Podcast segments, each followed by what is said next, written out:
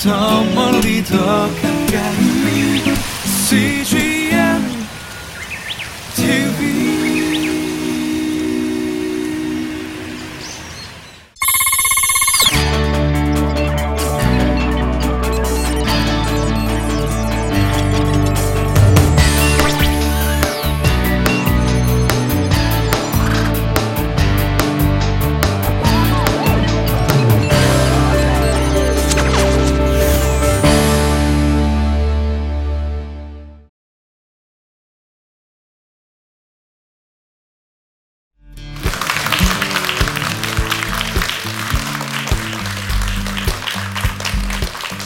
반갑습니다. 저는 히스토의 백정호 감독입니다.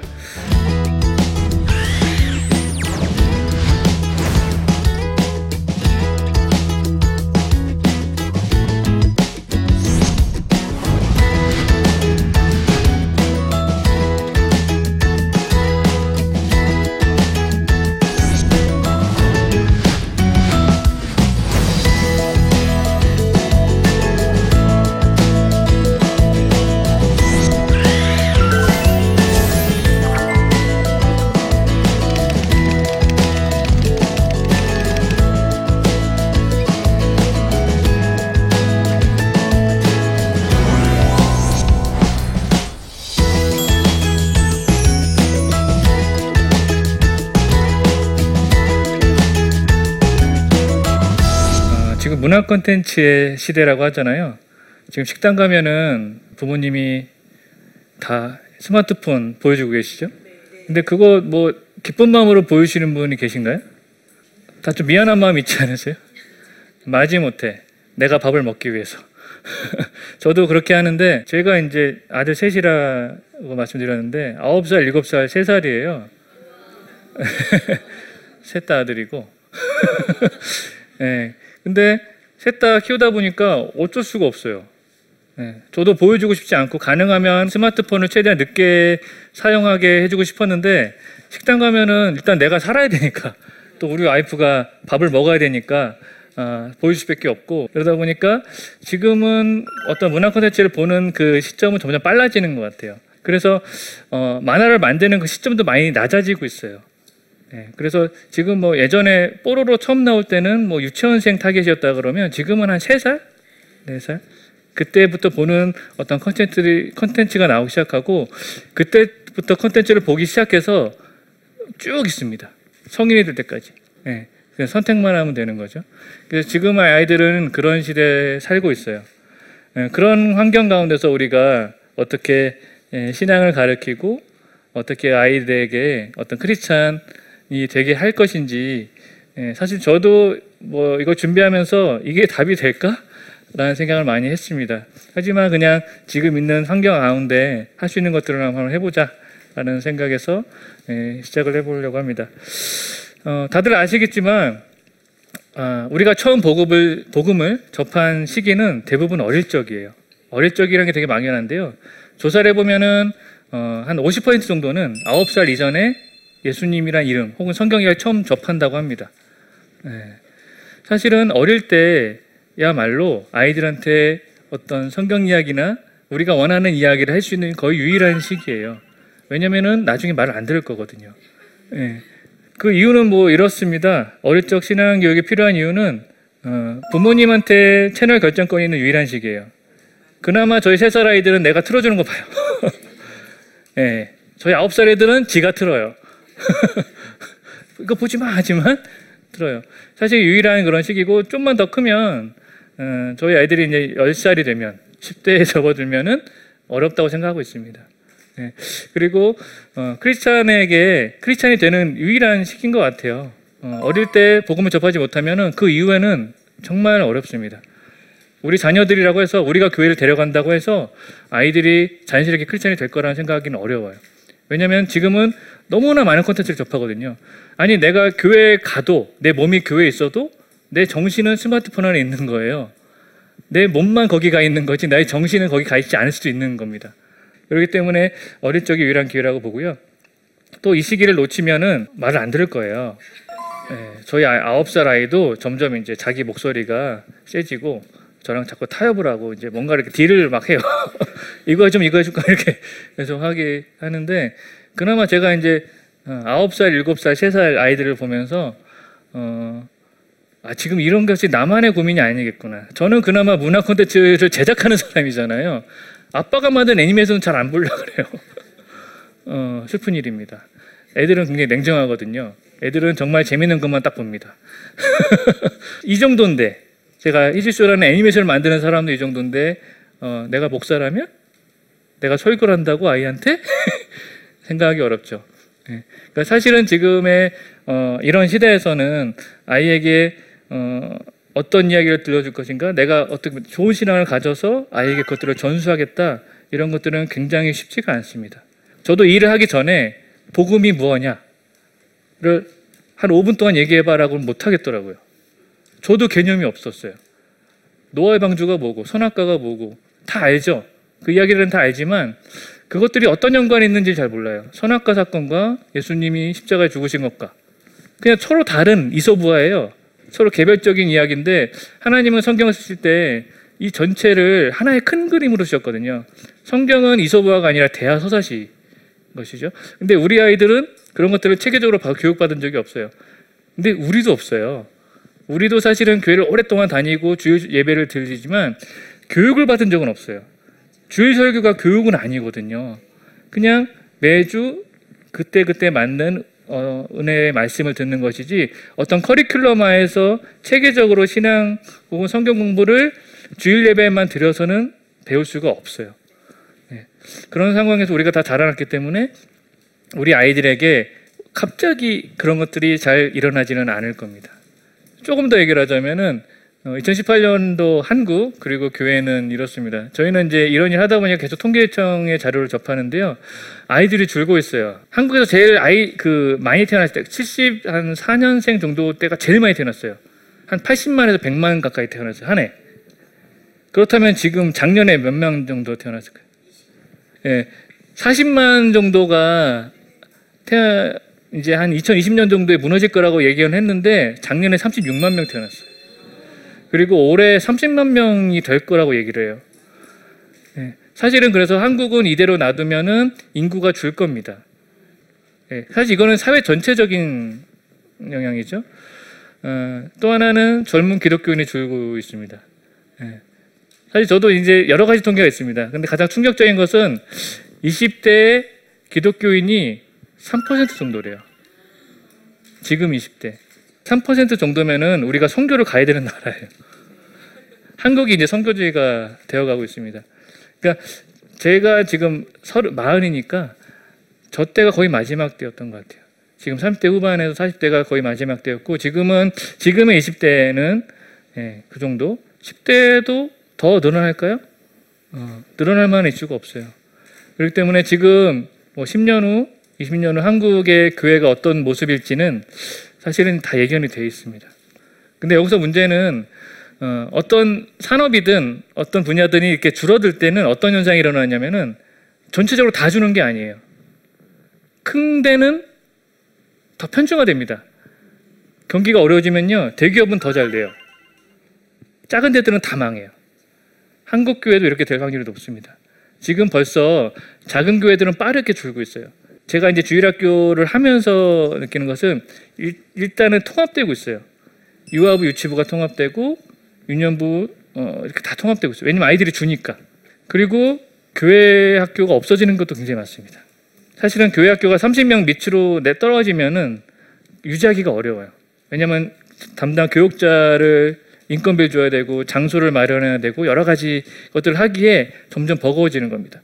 그러면 자연스럽게 그 부모님, 아이들을 가진 부모님들은 또 주일학교 잘 되는 들도 옮기게 되고요. 그러니까 대형교회, 큰 교회들은 사실 문제가 없어요. 그래서 아무 문제 없다라고 하지만 작은 교회들은 굉장히 빠르게 지금 줄고 있는 것이고, 그것들이 전체 그 기독교인 아이들 숫자가 매년 빠르게 줄고 있어요. 지금 인구가 주는 속도보다 더 빠르게 줄고 있는 그런 상황입니다. 이런 상황에서 우리는 뭘 할 거냐라는 건데요. 첫 번째는 부모님이 먼저 변해야 됩니다. 예, 그리고 부모님이 먼저 공부해야 되고요, 지속적으로 노력해야 되고, 어, 교회가 주일학교에 과감한 투자를 해야 돼요. 근데 이게 뻔한 얘기 아닙니까? 이런 일이 일어났으면 벌써 잘 됐겠죠. 이렇게들 얘기를 많이 하시는데 사실 이런 일은 일어나기 어려워요. 우리가 변화돼야 된다. 그게 쉬운 일은 아니에요. 우리가 변화 안 되면 우리 아이들은 그냥 우리가 공부를 해야 된다? 음, 그것도 어려운 일이에요. 우리 갑자기 생계를 버려 벗어놓고 갑자기 다 신앙교육을 받으러 갑니까? 굉장히 어렵죠. 그 지속적으로 노력은 더 어려워요. 가정예배 드린다는 것이 저도 제가 이런 일을 함에도 너무나 어려워요. 그리고 내가 막상 가정으로 인도하려고 그러면은 아, 애들 다 딴짓하고 막 아빠가 뭘 하겠어 막 이런 것들을 쳐다보고 잘 안 돼요. 그런 환경 가운데서 부모님에게 이런 일을 맡기고 부모님이 성장해야 되고 부모님이 열심히 해야 된다고 얘기하는 것은 굉장히 쉽지 않은 일이라고 봅니다. 물론 제가 조사해 보면은요, 저런 것들을 잘하는 가정이 있어요. 일 퍼센트가 안 돼요. 실제로. 그러니까 그 일 퍼센트는 잘할 겁니다. 어떤 환경의 변화가 있어도. 하지만 대부분의 구십구 퍼센트의 아이들은 그런 부모님이 아니라면은 사실은 그냥 교, 주일에, 주일날 그냥 교회 가서 한 시간 앉아있다 오는, 그 외에는 신앙교육에 대한 어떤 공간이 전혀 없는, 없는 채 자라나게 되겠죠. 그리고 교회는, 예, 주일학교에 가보면 투자를 해야 되는데, 사실 교회가 지금 어렵거든요. 큰 교회는 아니지만 작은, 중형 교회나 작은 교회들은 예, 빠르게 줄고 있고, 그런 것들이 주일학교는 되게 먼 투자이기 때문에 그것들을 즉각적으로 하기는 굉장히 어려운 어, 일이 있습니다. 그렇기 때문에 어, 제가 이걸 적으면서도 이걸 어떻게 해야 되지? 어, 생각을 많이 해요. 사실 저게 답이긴 합니다. 그러면은 사실 저희가 고민했던 것은 어, 저는 부모고 저는 제가 기독교 애니메이션 콘텐츠를 만들기 위해서 신학을 많이 공부하긴 했지만 이상하게 막 열심히 공부하잖아요. 급속도로 까먹어요. 그래서 제가 뭐 노아 이야기 쓴다 그러면 노아 이야기를 거의 전문가처럼 다 공부합니다. 그리고 탁 제작한 다음에 탁 까먹어요. 그래서 지금 교육하라고 못 하겠어요. 근데 이걸 어떻게 알아? 나도 못 하는데 내가 부모님한테 가서 하십시오라고 얘기하는 게 안 맞더라고요. 그럼 뭘 해야 되지? 뭘 해야 되지? 어, 라는 고민을 많이 하게 됐습니다. 이게 저희 제 아이들인데 아들 셋인데요. 네, 저희 셋째입니다. 셋째고 이제 두 돌이 안 되는데 제가 벌써 뽀요 티비라는 걸 봐요.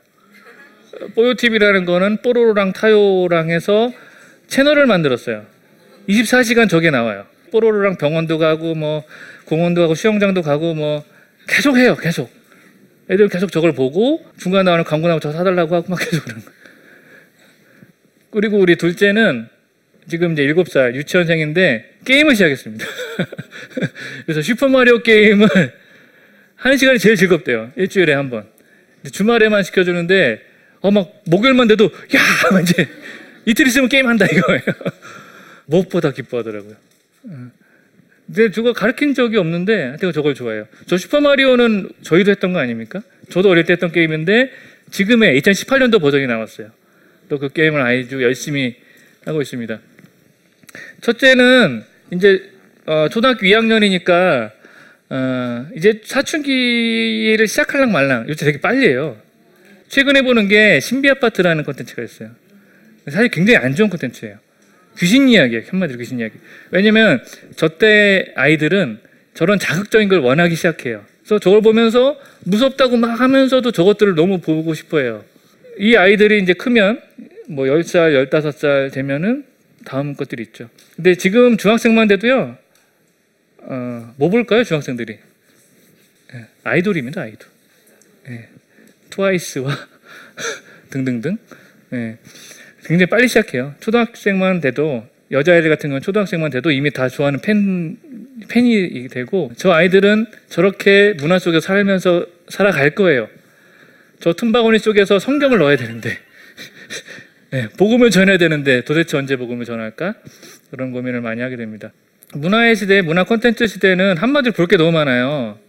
네, 저 보다가 끝나요.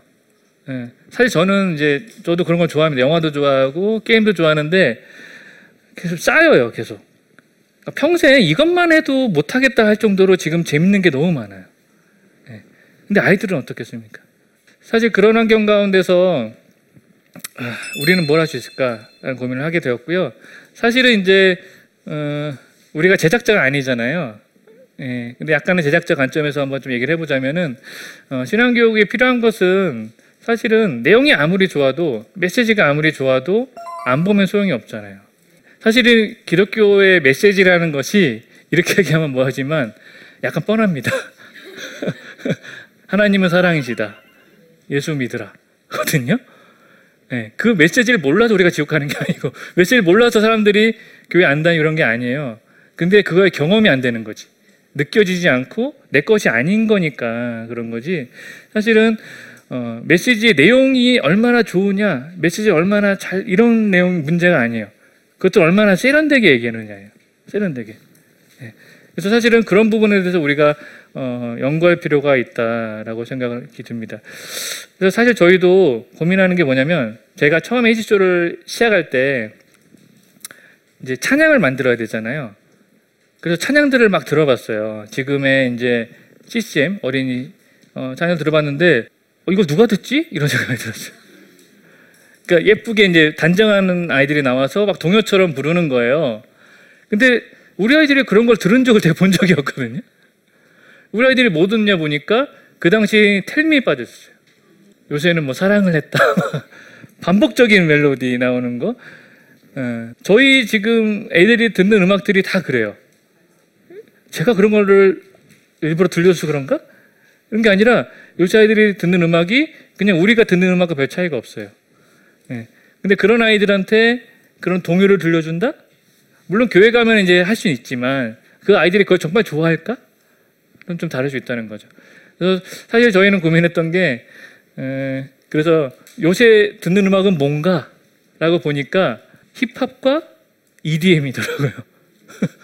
그래서 우리도 힙합과 이디엠을 하자라고 생각했어요. 그래서 저희 유튜브에 좀 공개되어 있는 것도 보시면은 힙합이 되게 많습니다. 예수님이랑 사탄이, 사탄이 예수님 시험하는 장면 있잖아요. 그거를 저희가 랩 배틀로 만든 게 있어요. 요요요, 내가 만일 하나님의 아들이 맞다면 이 돌이 맛있는 떡이 되게 해봐. 너는 할 수가 있잖아. 기록되었을 때 사람이 떡으로만 사는 것이 아니야. 하나님의 말씀, 성경, 바이블, 이것으로 사는 것이야. 애들이 그거 보고 막 보는 거예요. 근데 저희가 그 랩의 가사를 성경 그대로 했거든요. 안 바꿨어요. 성경 내용 그대로예요. 둘이서 성경, 성경을 그냥 랩으로 읽어주는 거라고 봐도 되는 가사인데, 아이들이 그것들을 막 보고, 어떤 청년들이 그 영상을 보고 이렇게 막 자기네들이 막 뮤직비디오를 만들어서 올리고 막 이러더라고요. 그래서 어? 이거 왜 이러지? 그러니까 처음에는 사실은 제가 이제 사실은 목회자가 아닌 입장에서 그냥 아빠로서 콘텐츠를 만들다 보니까 아, 우리 애들이 재밌는 걸 해야겠다가 제 기준이었어요. 우리 애들 되게 냉정하고 아빠 거라고 얘기할 줄 없어요. 정말 재밌는 것만 좋아하기 때문에 어, 얘, 얘가 볼까? 계속 보고 딱 보여준 다음에 아, 안 보면은 또 다시 만들어 이런, 이런 과정 거쳤는데 이거 아이들도 좋아하더라고요. 아, 이런 코드가 옛날에는 유치원생은 유치원생 노래가 있고 초등학생 초등학생 노래가 있는데 지금은 그런 것들이 많이 무너져 있고 그냥 또 좋은 게 좋은 거구나 라는 거였고, 어, 그렇게 되니까 특징이 누가 보여주지 않는데 아빠 이거, 아빠 이거 보여주세요 이러더라고요. 애들이 스스로 보려고 해요. 찾아서 보고. 사실은 저희는 그런 생각했어요. 이거구나. 아이들이 정말 찾아보는 콘텐츠여야 되는구나. 아이들이 어, 좋아서 찾아보는 거. 그러다 보니까 애들이 이거 가사를 외우는 거예요. 랩들 가사를 뭔지도 모르고 그냥 랩하려고 외우고 어, 그런 일들이 계속 반복이 되는 일이 일어났습니다. 어, 또 하나는 문화는 어, 높은 곳에서 낮은 곳으로 흘러요. 어떤 얘기냐면 문화는 한마디로 퀄리티예요. 퀄리티라는 건 뭐냐면 영화 있잖아요. 예전에 한국 영화 되게 수준이 낮았죠. 헐리우드 영화 있잖아요. 어느 게 더 퀄리티가 높나요? 헐리우드 영화 높죠. 누구나 다 알잖아요. 애들도 다 알아요. 내용이 좋고 이런 것이 아니라 음악이면 음악, 뭐 미술이면 미술, 그 자체의 퀄리티가 뛰어나야 돼요. 그래서 퀄리티가 높은 데서 낮은 데로 흘러요. 높은 걸 하나 잘 만들어서 하나 잘 만들면은 이게 그냥 막 퍼져요. 지금은 삽시간에 퍼지거든요. 그래서 이제 어중간한 거 여러 개보다 잘 만든 하나가 훨씬 더 낫다 라는 부분이고, 이제 높은 수준의 기독교 문화 콘텐츠가 필요하다는 것은 사실은 이제 저희 같은 사람들의 영역인 것 같아요. 저는 이제 사실은 뭐 어릴 때부터 그림 그리고 대학교에서 이거 전공했고 또 이런 회사에서도 오랫동안 일을 했었기 때문에 이것만 공부한 사람이거든요. 애들이 뭐 좋아하지? 뭐 좋아하지? 이건 어떤 사람이고 또 그거에 필요한 기술들을 배웠었고. 근데 저희는 이런 이제 이런 것들을 저희가 회사로 회사의 논의를 저희가 판매하고 그 수익으로 또 재생산하는 구조를 만들기 때문에 이런 것들이 가능하다라고 보고 있습니다. 사실은 어, 저희가 하는 일이 이런 거고요. 그러면 우리들이 해야 될 거는 뭐냐? 사실은 어, 문화 콘텐츠를 함께 보세요라고 많이 얘기를 해요. 되게 어려운 일입니다. 제가 제 일에 관련됨에도 사실은 보면 막 지겨운데 근데 애들 많이 봐야 돼요. 보면은 얘기할 거리가 생겨요. 예를 들어 어떤 거냐면요, 여러분이 데이트할 때 영화 보러 가잖아요. 영화 얘기할 거리 찾으러 가는 거예요. 영화 같이 본 다음에 서로 공감대가 없으니까 그 영화 얘기하는 거예요. 콘텐츠 그런 거예요. 누구랑 친해지려면요, 그 사람이 좋아하는 콘텐츠를 보는 것들이 좋습니다. 우리 아이들이랑 친해지려면은 뽀로로 좀 보세요. 나름 재밌고 교훈이 됩니다. 예. 그리고 뽀로로 얘기를 해보세요. 크롱이 어쩌고저쩌고. 예. 그럼 공감대가 형성이 되고 아이들이랑 얘기할 수 있을 거예요. 예. 아이들은 그걸 좋아하더라고요. 자기가 좋아하는 거랑로 얘기할 수 있는 거. 사실 저는 제 하는 일에 도움이 너무 많이 돼요. 왜냐면 아홉 살, 일곱 살, 세 살이니까 저희가 꽉 고민할 그 타겟이고 얘가 안 좋아하면은 이걸 한, 볼 아이들도 안 좋아한다고 생각하고 얘 마음에 들게 예, 만드는데 애들 되게 냉정하게 얘기하는데요. 냉정하게 얘기해요. 그리고 정말 무서운 얘기인데 예, 말하는 것보다 보여줘야 된다고 생각합니다. 저는 사실은 어, 아이들과 시간을 많이 내진 못해요. 그리고 이제 제, 제가 아빠라 생각했을 때의 느낌이 있고 아이들한테 좋은 말 많이 할 수 있죠. 너도 이렇게 해, 이렇게 해, 이렇게 해. 근데 그 말을 나한테 돌이켜보면은, 나한테 돌려보면은 나도 안 하고 있더라고요. 그러니까, 아, 그냥 말하지 말자, 애들한테. 내가 보여주자. 내가 좋은 사람이 되자. 라는 생각을 많이 합니다. 애들 다 평가한다고 봐요. 저도 아버지를 평가하더라고요. 아버지가 어떤 사람이었지? 남자고, 남자니까. 근데 부모가 먼저 신앙인으로 그런, 뭐, 억지로 본을 보는 게 아니라 내가 진짜 그런 사람이 되는 것이 중요하다고 봅니다. 사실은 우리가 앞서서 먼저 변화되고 먼저 공부하고 노력하고 이런 거 굉장히 어려워요. 그런 거를 꿈꾸고 해야 되는데 그럼 현실에 손 놓을 거냐? 지금 할 거는 그런 문화 콘텐츠를 많이 보여주는 게 좋다고 봅니다. 아니, 히스토만이 아니라 전 세계에 많은 콘텐츠들이 있어요. 그런 콘텐츠를 아이한테 보여주고 물론 처음에 안 볼 거예요. 근데 막 뽀로로 사이에다가 살짝 가르쳐가지고 요건 어때? 하면서 얘기를 해보는 거죠. 근데 왜냐면 교회를 다 다니니까. 그러면 애들이 이제 얘기를 해요. 예수님이 어쩌고저쩌고 막 한단 말이죠. 어, 그런 컨텐츠를 통해서 아이들과 얘기하고 교류하고 그런 게 없으면요. 그냥 가르치게 돼요. 이래라 저래라 하게 돼요. 그런 얘기 좋아하는 사람은 아무도 없습니다. 그래서 아이들과 어떤 컨텐츠를 공유하고 또 좋은 컨텐츠를 많이 보여주고 사실 컨텐츠는 오히려 기회일 수도 있습니다. 컨텐츠의 힘인 거죠. 전 세계에서 아무런 제한 없이, 아무런 비용 없이 전파될 수 있는 거예요.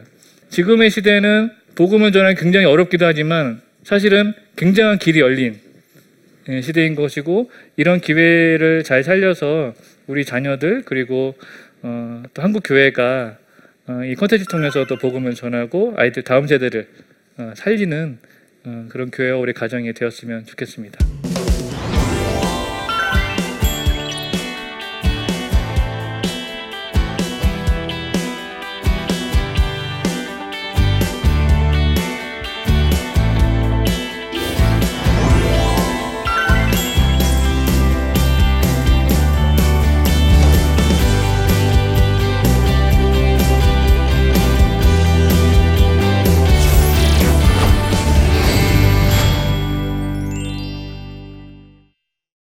네, 질문 주신 분이 있어서 질문 한번 받아보도록 하겠습니다. 어, 저희 집은 아들만 둘입니다. 외출을 하거나 집안일을 하려면 티비, 만화나 핸드폰을 줘야 그나마 말을 듣습니다. 걱정도 되지만 티비를 통해 배우는 것도 많은 것 같은데 문제가 있을까요? 저희가 얼마 전에 그 기도, 교육업체 쪽에서 한번 조사를 했었어요. 한 삼 년 전인가 했을 때 반반이었어요. 아이들한테 스마트폰을 줄 것인가? 근데 지금은 많이 허용되는 쪽입니다. 왜냐면 어쩔 수 없이 허용하는 거예요. 그 부모님이 스마트폰을 좋아하는 걸 좋아하는 부모님은 하나도 없어요. 근데 어쩔 수 없이 그런 거고. 그러면 이제 어, 우리가 할 건 뭐냐면은 좋은 콘텐츠를 보여주는 것밖에 없습니다. 네, 아예 막을 수는 없거든요. 저희가 이제 히스토 같은 회사가 그런 것들을 많이 만들어야 되겠죠. 하지만 그런 좋은 콘텐츠들을 부모님이 먼저 좀 봐야 되고요. 그래서 보고 아이들과 좀 이렇게 공유할 수 있도록 했으면 좋겠고, 또 한국에서 나오는 것도 좀 교육적인 내용도 많이 있습니다. 그래서 사실은 앞으로는 뭐 책이 없어지고 뭐 교과서가 대체된다고도 얘기하고 어, 이런 흐름을 막을 수는 없는 것 같아요. 문화가 막 약하다고 해가지고 문화를 막는다는 때도 있었어요. 근데 그러, 그러면 안 돼요. 오히려 우리가 담을 쌓는 거고, 어, 사실은 그런 흐름을 우리가 적극적으로 앞서 나가서 받아들일 필요는 없지만 좋은 콘텐츠를 아이들에게 잘 보여주고 또 어떻게 보면 교육적인 면에서는 가장 좋은 도구이기도 하거든요. 예, 그렇게 아이들에게 좀 선별된 콘텐츠를 보여주는 방법이 좋지 않을까 예, 생각이 듭니다. 두 번째 질문은 아이들을 말씀으로 키우고 싶지만 제 마음처럼 따라주질 않네요. 오히려 주일학교 예배는 시시하고 따분하다고 말하고요. 아이들에게 말씀을 매일 재미있게 가르치는 팁을 주세요. 사실 미국의 기독교 문화 콘텐츠는요, 굉장히 사람으로 하는 게, 몸으로 하는 게 많아요. 어떤 거냐면 인프라가 훨씬 더 좋기 때문에 그러니까 잔디밭 나와가지고 아이들이랑 막 모여가지고 같이 뭔가를 하는 게 되게 많아요. 그래서 그런 것이 굉장히 좋다고는 봅니다. 사실 그래서 아이들이랑 제가 식당 가서 어쩔 수 없이 만화를 보여주긴 하지만, 근데 아이들이랑 운동장이나 이런 데 나가서 아니 혹은 뭐 수영장 가서 하면은 애들이 어떤 거 할래 보면은 대부분 몸으로 하는 걸 좋아해요, 여전히. 그러니까 우리가 할 거는 아이들이랑 몸으로 부대끼면서 하는 부분들이 좋을 것 같고요. 어, 아이들에게 말씀을 매일 재미있게 가르쳐 주시는 팁은, 예, 이거는 만화책도 많고요. 예, 예, 저희 애니메이션도 있고요. 예, 좋은 콘텐츠를 찾아보면 많이 있고, 그런 콘텐츠를 보여줌으로써 아이들과 이렇게 공유할 수 있는, 또 얘기할 수 있는 그런 기회가 생길 거라고 보고 있습니다. 오늘 강의를 한마디로 요약, 요약해보면 어, 문화 콘텐츠 시대는 그 막을 수 없습니다. 예, 우리가 그것들을 받아들여야 되는 것 같고요. 우리가 먼저 그 아이들이 무엇을 보는지 먼저 경험해보고 그 아이들에게 다가가서 그런 콘텐츠를 같이 공유한다면은 아이들과 또 생각지 않은 그런 공유할 수 있는 그런 계기가 마련되지 않을까 싶고요. 그런 계기를 통해서 아이들이 어떤 마음인지, 아이들이 어떤 생각을 가지고 있는지, 음, 또 우리도 문화 콘텐츠 접해보면 좋을 수 있습니다. 네, 그래서 아이들과 같이 얘기할 수 있는 장을 마련하는 그런 계기가 되었으면 좋겠습니다. 네, 감사합니다.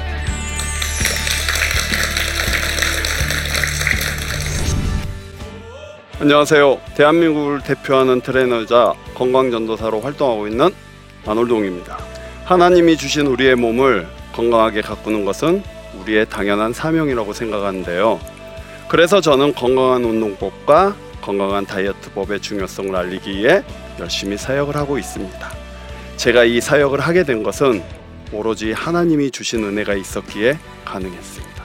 제가 왜 건강전도사로서 헌신하게 되었는지, 그리고 건강한 몸을 위해서 어떻게 몸을 관리해야 하는지에 대해 나침반에서 함께 나누고자 합니다. 많은 시청 바랍니다. 여러분 성경의 읽기 끝할게요. 노환 분석 짧아서 하루 일독씩 하게 됐던 거 기억나시죠? 저는 하루 일독씩 해서 칠독 했어요. 저는 바빠서 이독밖에 못했어요. 괜찮아 괜찮아. 기환이는? 구독했습니다. 우와. 히스토 씨엔티비 코리아를 구독했다고요. 이런 좋은 페이지가 있었네. 어, 저도 봤어요, 이 영상. 지금 바로 페이스북 가서 씨엔티비 코리아 구독!